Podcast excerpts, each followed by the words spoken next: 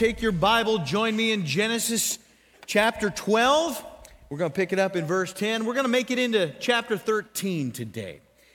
And today we are going to look at a less than shining moment in the life of our protagonist in this stretch of Genesis, which is the patriarch Abraham. We're going to see failure in his life. How many of you have ever failed? You've ever failed? How many of you have, I mean, you've really failed? I mean, you've done a face plant. How many of you have ever done this in front of a lot of people? I've done it. I'm reminded of my most recent occasion at the daddy daughter dance last night. ah, some of us are on Facebook, yes, and Instagram. Dear Lord, how many platforms is this on? There was a dance off. They like to do this at the daddy daughter dance. They do a dance off with the daddies. There are two lessons that I learned last night. One is never follow Pastor Lydio in a dance off. The second lesson is never participate in a dance off. My backspin ain't what it used to be, and it wasn't ever very good. Somebody came up to me today, they saw the video online. They're like, I didn't know you could bust a move. I said, Well, I busted something. I don't know if it was a move. But we're going to see failure, and we're going to see failure not just in, a, in an embarrassing moment, we're going to see a failure uh, of someone who has been elevated, someone who has been appointed, someone who is acknowledged as a leader. I know stuff about that too. Uh, the first leadership op- opportunity that I ever had, I had in my 20s, so this is years ago. I worked, I think I've sh- shared with you, I worked for a missions organization. This is how I met my wife. And we traveled around in the States on behalf of a missions organization, raising awareness, raising funds for various ministries the, the sponsorship of orphans, the printing of Bibles, the planting of churches. And so we would travel around as a vocal group, we would do concerts and raise money for all of this sort of thing. And uh, the second year that I did this, our director and his wife were expecting, and so they had to come off the road. And so the organization promoted me to be team director. And so my job was to run interference with these various churches and to kind of oversee our operation and our team and lead them and whatnot and uh, make sure that they were all taken care of. And that meant securing host homes if we were at the church for them. Uh, and if we didn't have a church, to make sure that they had a roof over their head. And so we would travel around. And we had a 45 foot bus that we traveled in. And there were three drivers, I was one. This bus was the bane of my existence. And I let my CDL expire years ago. I have no intention of ever getting it back. And we would find ourselves periodically on tour, and we might have a concert drop out. We might have a church cancel on us, in which case I'd have to book a hotel for them or something. And then we'd have some downtime. And so I recall being in Northern California uh, one such week, and a church bailed, and so we had some downtime. When, whenever we would have downtime, it was always fun, depending on where we were, uh, to go sightseeing. And so we were near San Francisco, and a lot of our team members had never been to San Francisco. I had never been to San Francisco at the time. We thought it might be fun going to the city, check it out, you know. And we, we, we even bought tickets to hop on a boat and go out to Alcatraz and take a tour of Alcatraz. One problem 45 foot bus. You don't take a 45 foot bus into downtown San Francisco. And so I thought, okay, okay, I'm going to call a friend of mine. I had a buddy who was working at a church up in Northern California, and he said, "No problem. i am going to go with you guys. I'll get a church van, and uh, you can you can follow me toward the city. We'll get off at some exit, find a place to leave your bus for the day." I said, "That sounds like a plan." So that's what we did. And I'm driving the bus. I'm following my friend in the van. We get off at every exit. There's nowhere to leave this bus. And the last stop before the bridge is in Oakland, California. And I'm driving this, this beast through the streets of Oakland. The streets of Oakland are like that big. And I'm, I'm driving this thing just, you know, afraid I'm going to take out a parked car, a mailbox, a stop sign, what have you. And the clock is ticking down, man. We're going to miss our boat if we don't find a place to leave this monster. And out of the corner of my eye, I see a parking lot, an empty parking lot. It's a hot dog joint called Kasper's. This place is a dive. I mean, there's nobody there. And so, as the leader, I make an executive decision. This is a good idea, I think. I'm going to whip this bus in there and park, and we're just going to leave it there. So I pull in along the back fence, take up like, you know, 10 spaces. There might have been some signs that say, you know, customer parking only. But I rationalized it. I'm thinking, who's to say that we're not customers? We might come back from San Francisco in the mood for a hot dog, you know? And so I leave this bus there and I hop off the bus and I get on this van and we, we go to, to, to the bay, man. And I mean, we hit, we hit Alcatraz and we did Pier 39, Fisherman's Wharf, we tour the Ghirardelli Chocolate Factory, we ride the trolley, all the things. Had a great day. At the end of the day, we're in the van, we're laughing, we're on our way back to Kasper's to pick up the bus. And one of the team members said, Hey, wouldn't it be crazy if we got there and the bus was gone? And we're all laughing. I go, yeah, what, yeah, what are they going to do? Tow a 45 foot bus?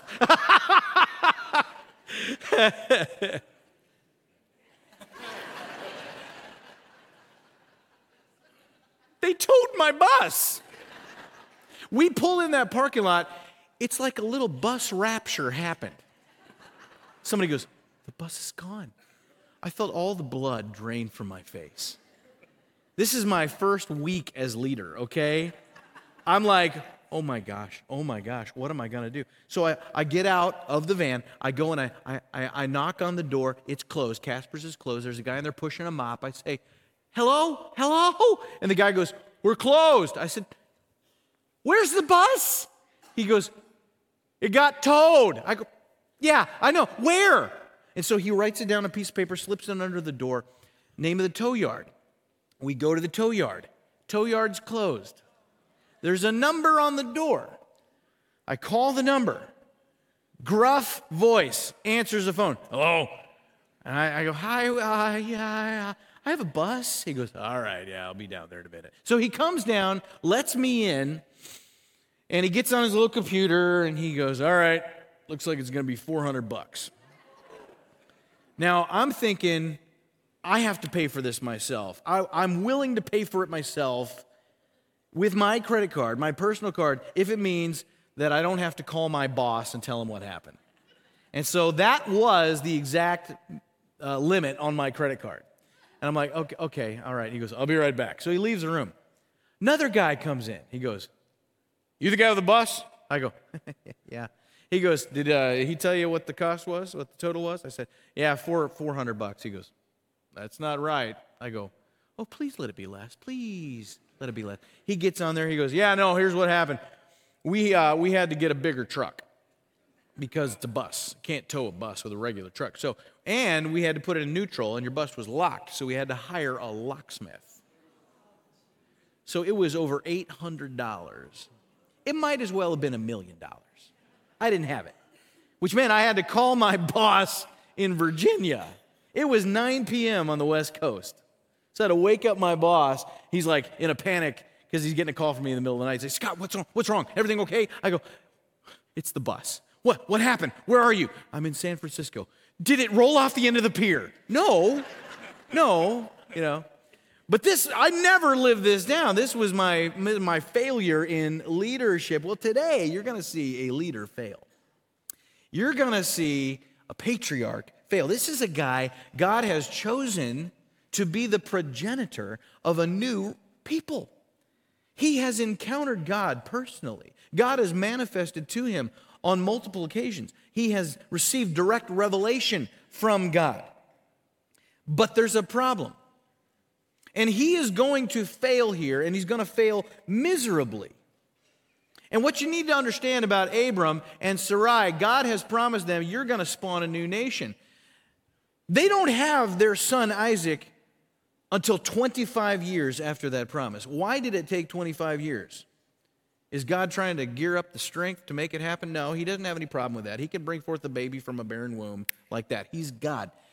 Isaac, their son, is not the problem. Abram is the problem. God takes 25 years to mold and shape Abram into the man that he needs to be and he's going to use failure. Because in your notes, our big thought here is that failure is a primary tool that God uses to shape us. To shape us. See, failure in the context of God's sovereignty has benefits. JFK said, Success has many fathers, failure is an orphan. Nobody claims failure, and yet failure produces more godly uh, qualities than a hundred successes. You can le- learn more. Your sound theology can result from failure more than it can from a hundred semester hours at seminary. When you fail, believer, it begins to wean you off of obsolete resources that you are relying on. Uh, if you are relying on personality, on talent, on ability, on reputation, on social status, all of those things, when you get hit with a real spiritual battle, you're going to discover those things are not enough. They don't cut it. They don't cut it. They could complement your spiritual life, but they are nothing that you are to found your life on. Your victory comes from the exchanged life. When you say, Not I, but Christ. It really, isn't this the beginning of salvation? When you come by faith, you are admitting that you're a failure. That there's nothing that you can accomplish. You can't earn the favor of God. Jesus says in John 15, apart from me, you can do nothing. Not some things, not you get lucky every now and again. Apart from me, you can do nothing. We've all heard that. We know that. We quote that. And yet, for some reason, it doesn't become real until we fail. Until we fail. Failure is the greatest teacher that you have. In Romans 7, Paul says, For I know that nothing good dwells in me, that is, my flesh, for I have the desire to do what is right, but not the ability to carry it out. And so we're going to see that applied today in the life of Abram. Would you pray with me, Heavenly Father? I ask your blessing upon our time and your word today, God, and may we look at Abram and be encouraged. Because if the man that God chose to be the very first in a line that's going to lead to Christ, if he can fail, then that should be an encouragement to the rest of us. If you could still use him, even though he goes down in flames on occasion, then you can use us. And so we expect to take great encouragement from this message today. Speak to us through your word. We pray this in Jesus' name. Amen. So let us now look at, in your notes, the progression of failing faithfully. Not just failing, but failing faithfully. Let's watch Abram learn. This is the way his failure takes shape. He doesn't just immediately flop there is a sequence here. There's a weakening, and then there's an erosion, and then he just goes down face first. Look at verse 10. It says, Now there was a famine in the land. So Abram went down to Egypt to sojourn there, for the famine was severe in the land. Abram is up in Canaan. He's coming off of, you know, some divine appearances of the Lord, some direct revelation, and now he encounters the biggest problem, the biggest challenge to the life of faith. What is the biggest challenge to the life of faith? It's not opposition. It's not opposition. You know what it is? This is, this is the first thing that we encounter. In your notes, unbelief. Unbelief. Seems like an oxymoron, doesn't it? That the life of a believer is challenged by unbelief. And yet it happens. Why? The passage of time. The passage of time. Abram is faced with a famine. You don't just wake up to a famine. A famine takes time to develop, takes years to set in. So during the years following his call up in Mesopotamia, the, the, the initial rush of adrenaline has fallen off, okay? We don't read about any uh, additional revelations from God, any divine appearances since that time. And so, what's Abram got to do? He's got to walk by faith. And we all have to do that. A brand new Christian is a very excited, vibrant person, and over time, they don't have that initial rush, the emotional experience of it all. It's, it was a legitimate coming to faith, but there was a lot of emotion at the beginning. We can't be sustained by emotion, and so what do we have to do? We got to learn to walk by faith. And so Abram heard God promise great future, spiritual outcomes, land, seed, blessing. We went through all of that last week and it's going to be for all the world. Does he believe that God's going to follow through on all that? Yes. Those are 30,000 foot things that God has promised. He believes in those. What's he struggle with?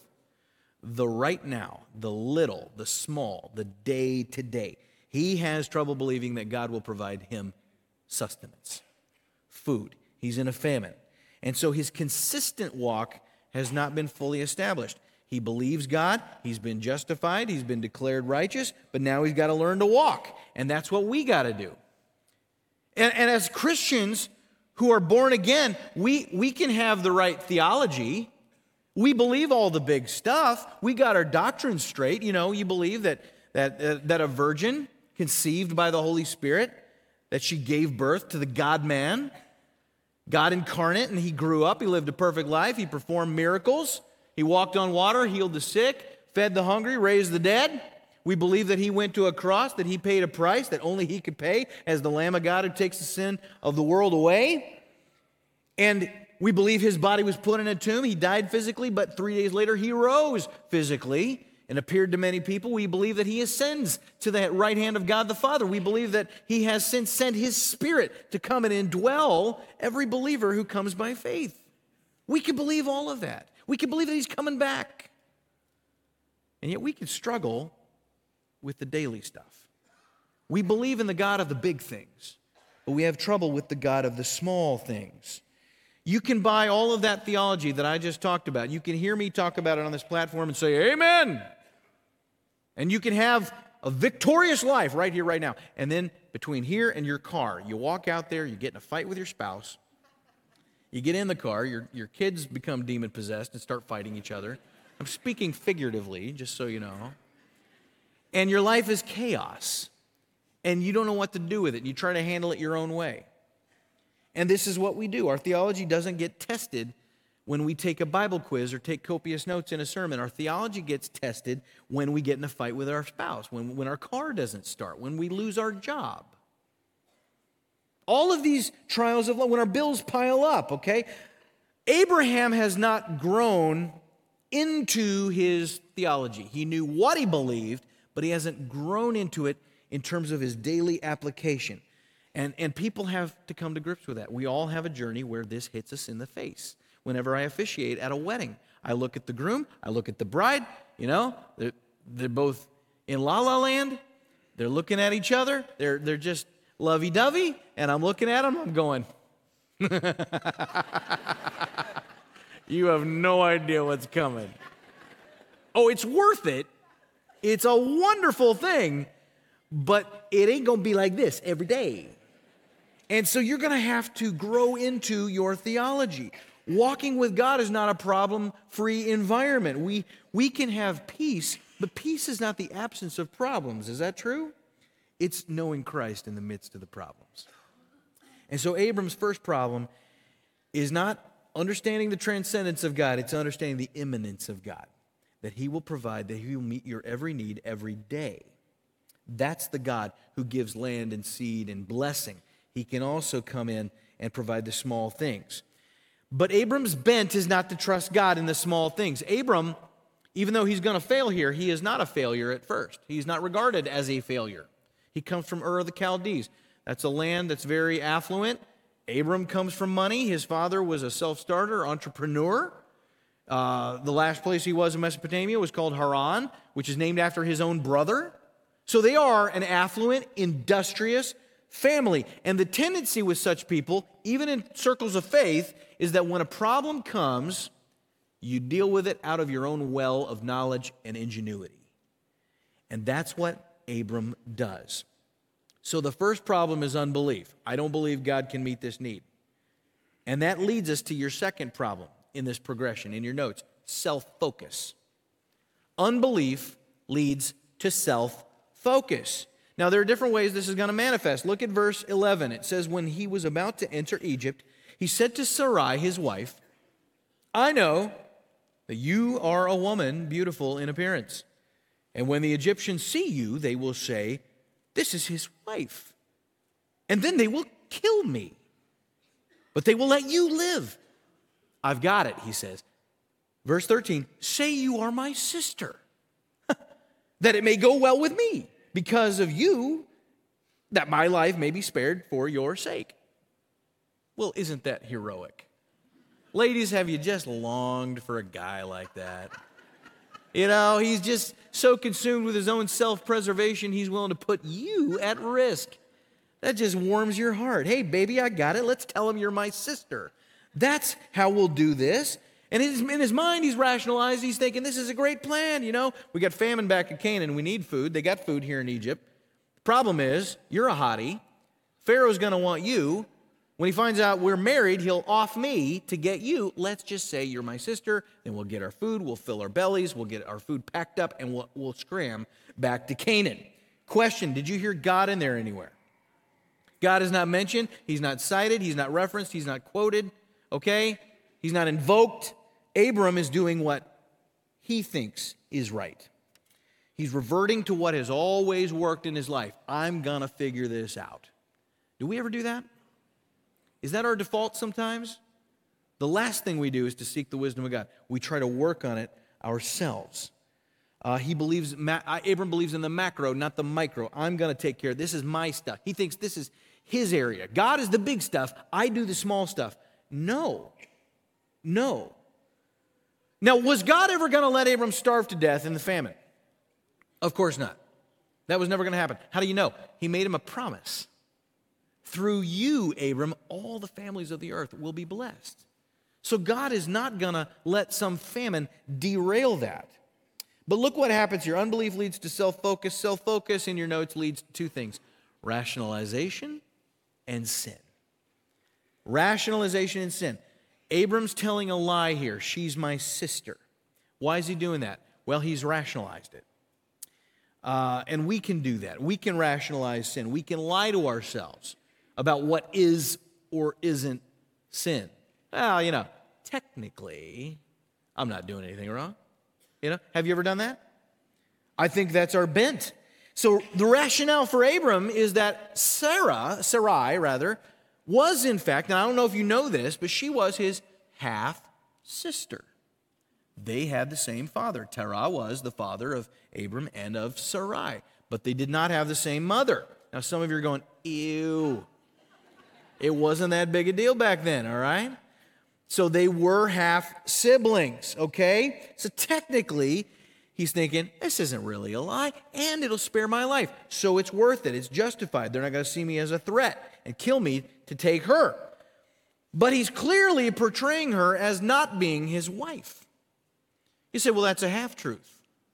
Okay, but if something is a half truth, what's the other half?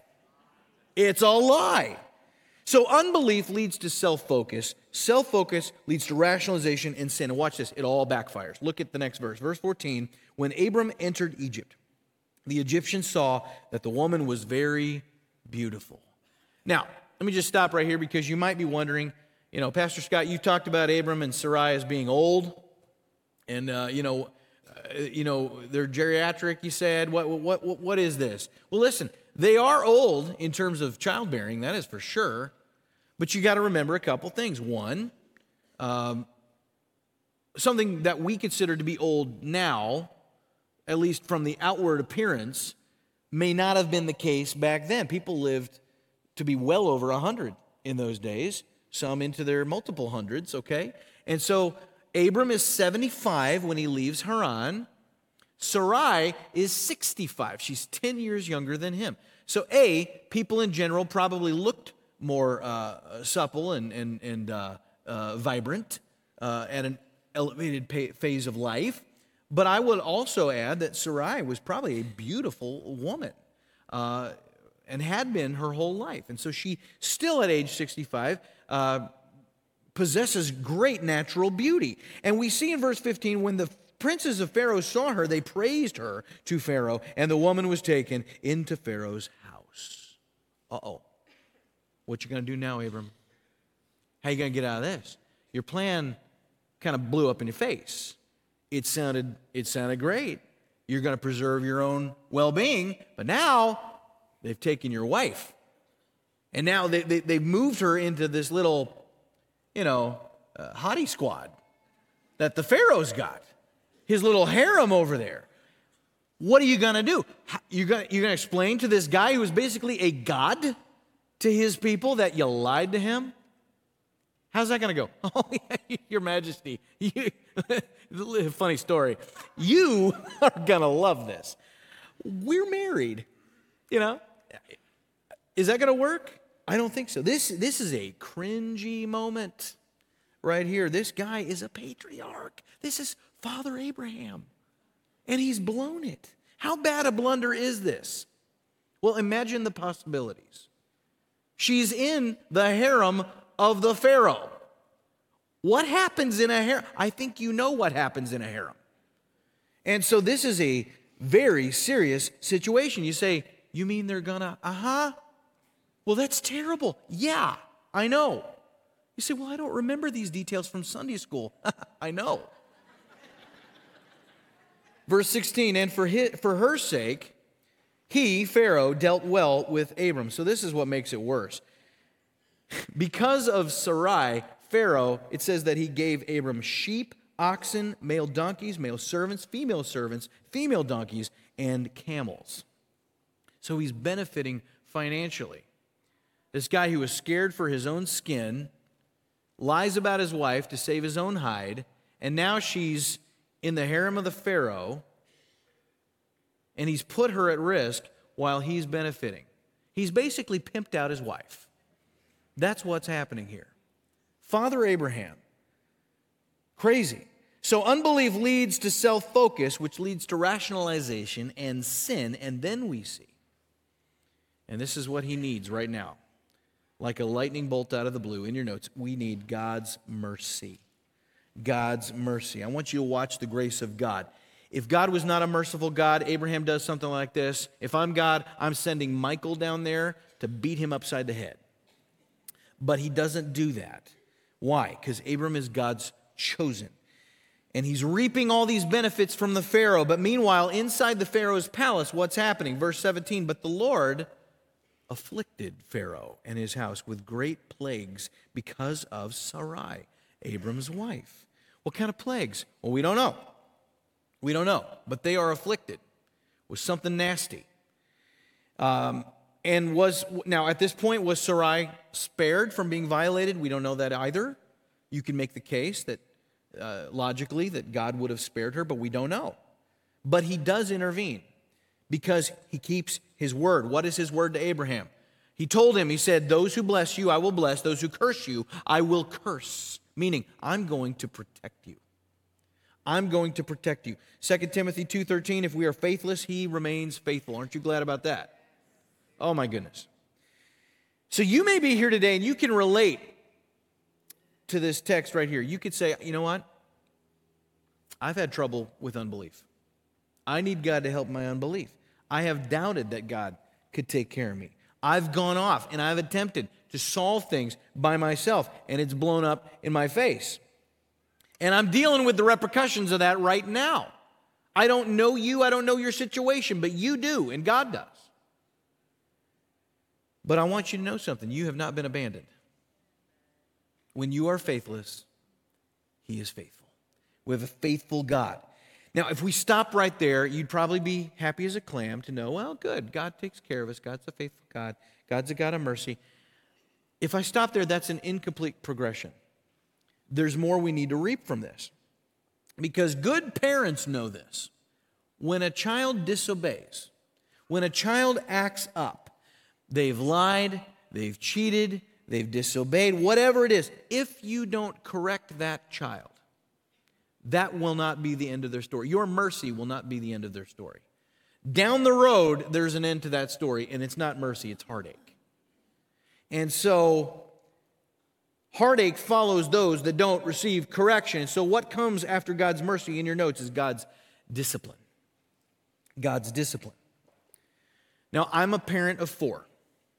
I was uh, a child of four to my own parents. I believe in personally administered corporal punishment, as did my parents.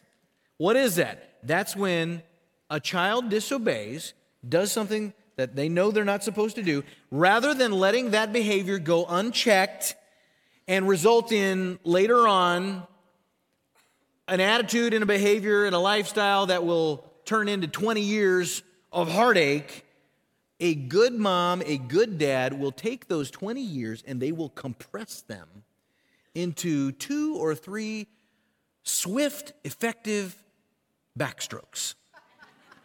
All right? And they will concentrate on the posterior. And that's the seed of learning, as it were. And momentary pain will be necessary to keep the child from permanent damage. Some people say, You believe in spanking, Pastor Scott? Yes, I do. But isn't that abuse? Uh, isn't that abuse? There's a Greek term for that response hogwash. It's not abuse, okay? We are never to cause physical damage to our children. We're never to, to, uh, to uh, you know, do damage to them, to abuse them. Uh, but this is not abuse. This is discipline. Proverbs 23 13. Do not withhold discipline from a child. If you strike him with a rod, okay, what does it say? He will not die. He will not die. Okay?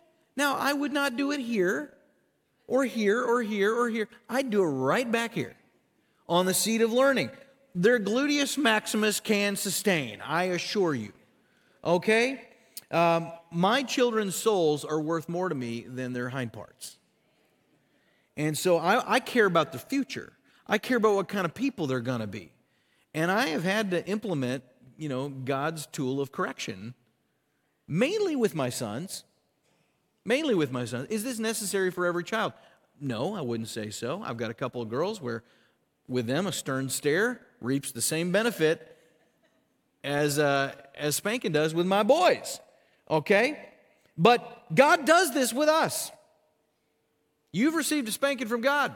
I promise you. Hebrews 12, 11, for the moment of, uh, or the, for the moment, all discipline seems painful rather than pleasant, but later it yields the peaceful fruit of righteousness to those who have been trained by it. Those who have been trained by it. Some people say, well, can't you, uh, can't you, uh, you know, correct them verbally? Sometimes you can. But kids have a lot of earwax. How do you melt the earwax? You heat up their behind. and this right here says, correction yields peaceful fruit of righteousness to those who have been trained by it. Those who have been trained by it are those whose wax has run out their ears. You got to get their attention. God tells Abram, I'm going to let I'm not going to let my promise to you dissolve, but I am going to let you deal with the repercussions of your actions. And I want you to watch what happens the correction of Abram. There is some humiliation here. Look at verse 18. So Pharaoh called to Abram and said, What is this you have done to me? Why did you not tell me she was your wife? Now, how did he know that? I don't, I don't know. I don't know. Maybe Sarai was the only one in the palace that didn't get the plague. I don't know. But he has a revelation that this is a married woman. And she's married to that dude out there named Abram. He says, Why did you say she's my sister so that I took her for my wife? Now, I want you to understand who is doing the rebuking here. This is a polytheistic pagan Hamite, an Egyptian. He worships false gods. And he is speaking a rebuke to God's anointed, to his chosen vessel to the recipient of his covenant. Abraham is getting a dressing down. And we see in verse uh, 19, it goes on, he says, Now then, here's your wife, take her and go. He says, Get out of my sight. It's very humiliating. And Pharaoh gave men orders concerning him, and they sent him away with his wife and all that he had. Folks, that is a humiliating lesson right there. And now he's going to leave, and it's a long way back to Bethel where they came from. Can you imagine that trip? Day after day, they're on the road, and he's with this wife that he'd basically thrown at the Pharaoh. That's a frosty ride right there. Man, what's going through Abram's mind the whole time? He is replaying his mistakes. He's discredited God. He's discredited God's word. He's embarrassed himself. He's put his wife at risk. Some of the greatest people that you will come across, and by great, I don't mean famous, if you ask them some pivotal moments, some essential moments in their life, they will not describe to you their accomplishments and their triumphs. They will talk about their failures. They will talk about times when they landed on their face and God taught them something. And there are moments in my life that I could point to that did that very thing for me. I don't want to relive those moments, but I wouldn't trade them for anything. And I bet you've got those moments too. Maybe you're in one right now and you're like, I'd trade it. I would trade it. If you learned from it later, you would not trade it. You would not trade it. Because this text today is not one where we're going to learn how to avoid all failures. Okay? There's actually not a directive here today. I'm not teaching you something for you to go out and apply, specifically an action. My job today is simple. I just get to walk you through this text. I don't have to tell you, now you go out there and you fail. You're going to do that. I don't have to tell you to do that. It's going to happen. And it's going to happen when God knows you need to fail. And He knows that you need to learn something. Abram is embarrassed. Now, if we stopped right here, you'd say, okay, great, message received. We all see the importance of failure. I understand. I can receive that. Moses went through it. Peter went through it. Abraham, Joshua, Paul, all these guys. But if we stop with that right there, this is incomplete because the difference between the foolish and the great is how they respond to failure. Let me say that again. The difference between the foolish and the great is how they respond to failure. A fool is not someone who fails. You're not a fool because you fail. You're a fool if you don't learn from failure. One person will get molded by their failure, another person will return to their failure. How does Abram respond to his failure? Now we're into chapter 13. Look at verse 1. So Abram went up from Egypt, he and his wife and all that he had, and Lot, that's his nephew, with him to the Negeb, and Abram was very rich in livestock, in silver, and in gold. And he journeyed on from the Negeb as far as Bethel, to the place where his tent had been at the beginning, between Bethel and Ai, to the place where he had made an altar at the first. You recall this? He comes into the land, he builds an altar right there. It says, And there Abram called upon the name of the Lord. How do you respond to failure? Look at what Abram does. He goes back to the start. He goes back to the beginning. He remembered who God called him to be. The identity that he received from God at the very start.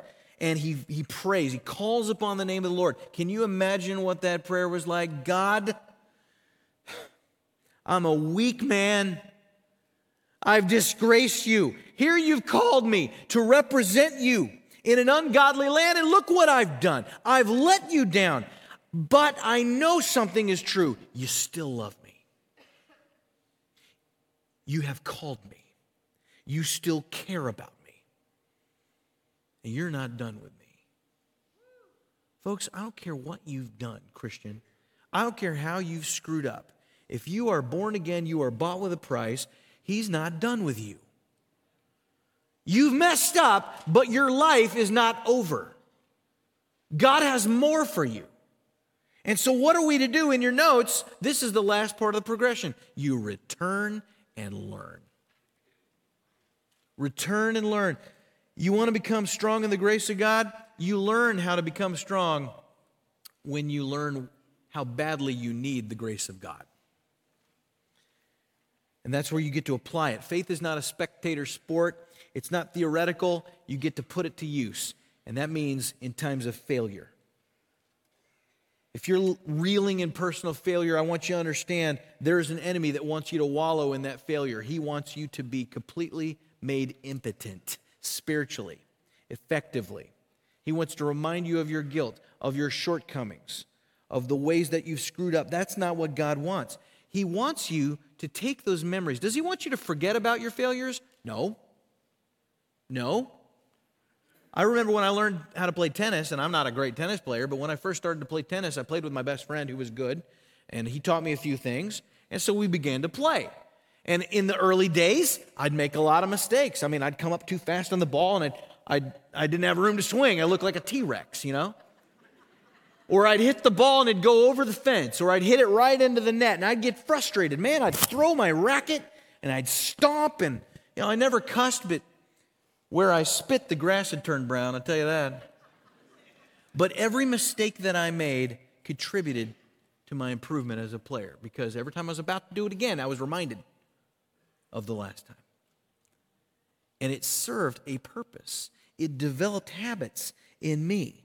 And if you are reeling in failure, God's design is for you to remember those failures and use them, put them to use. What did God tell the church at Ephesus? What did Christ tell Ephesus in the book of Revelation? In chapter 2, he said, Remember therefore from where you have fallen, repent and do the works you did at first. Remember from where you have fallen. You kneel down at the altar to which God has called you, like Abram, and you say, God, help me not to do that again. Help me to learn from this. Help me to stay the course. I can't do it on my own power. That's acknowledging failure right there. And through that failure comes strength, because in my weakness I am made strong, is what Paul said.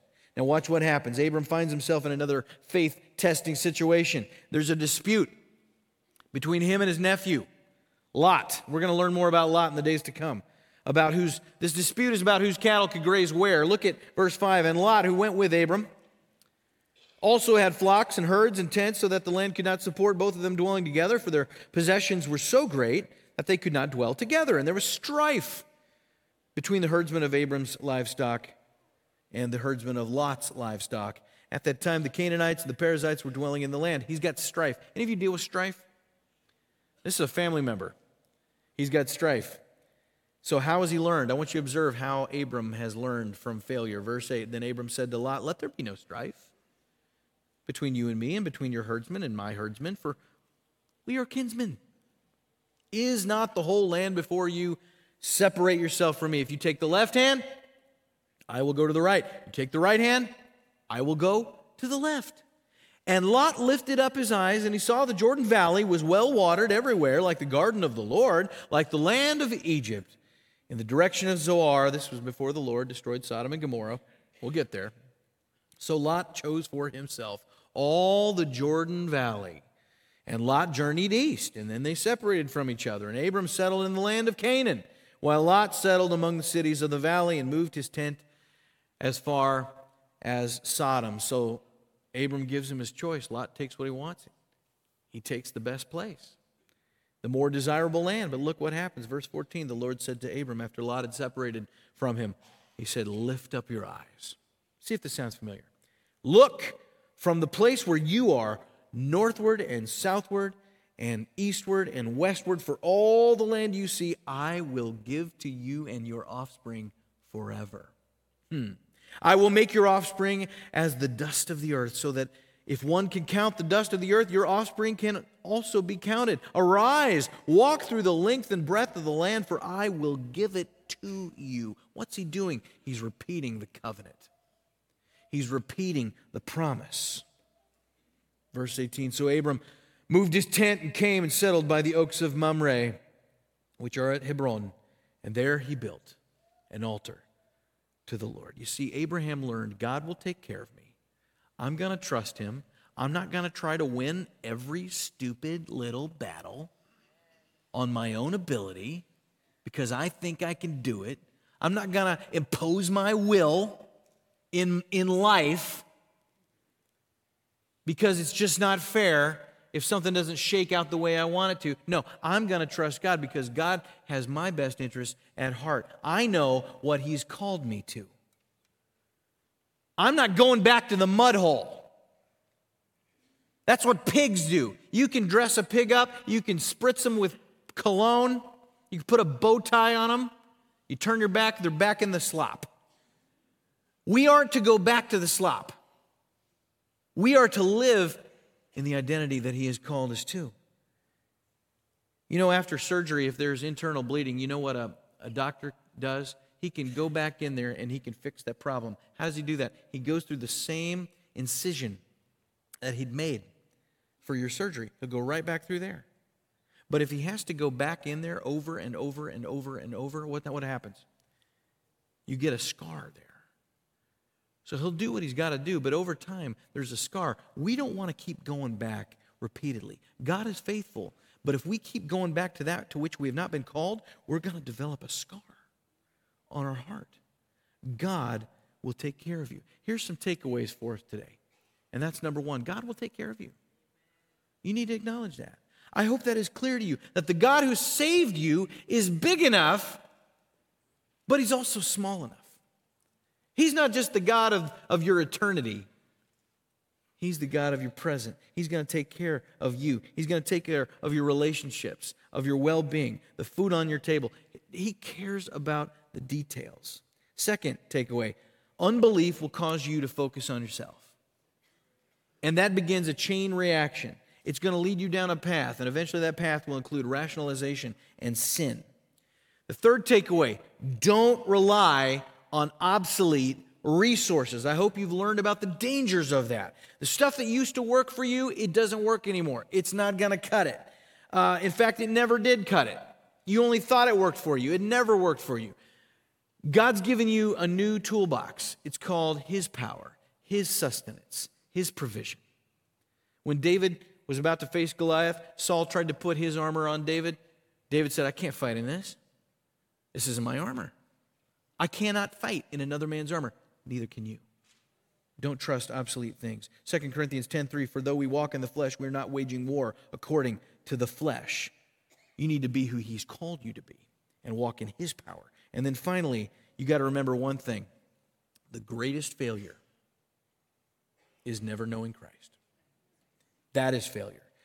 For you as a non believer today, if you're in here and you're hearing this message,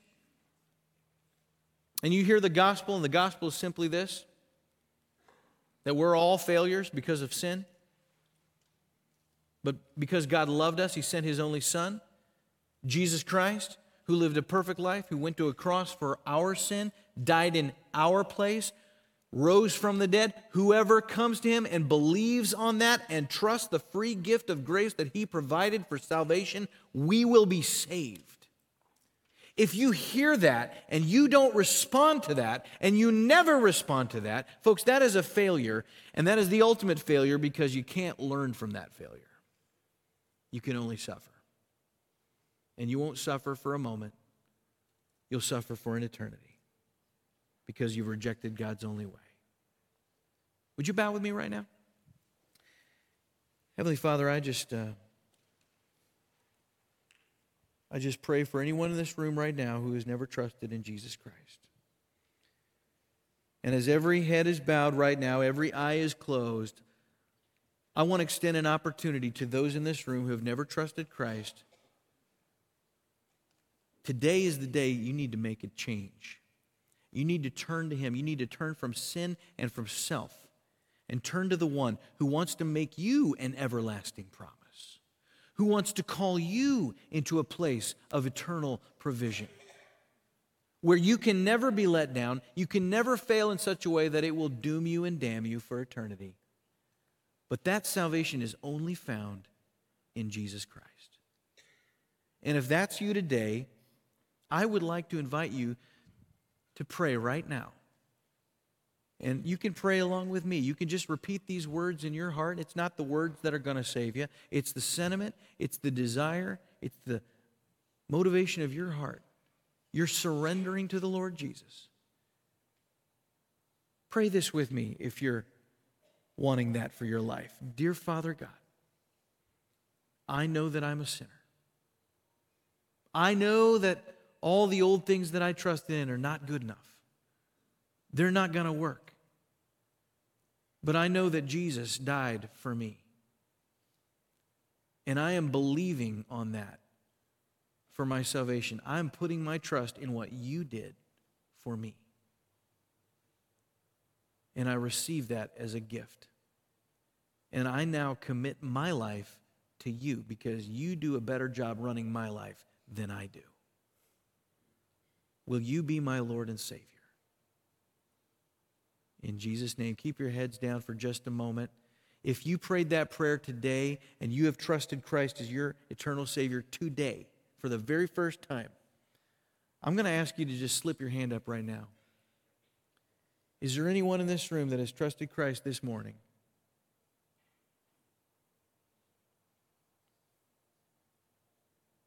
Amen. Amen. Look up here. If you did pray that prayer today, I'm going to ask you to do something. I'm going to ask you to come right down here. Our prayer team is going to be here at the front, and they are they are looking forward to meeting you, praying with you, giving you some resources and some direction about where you go next. Because we want to come alongside you. We love you. The Lord loves you, and we want this to be your home where you can begin an exciting adventure.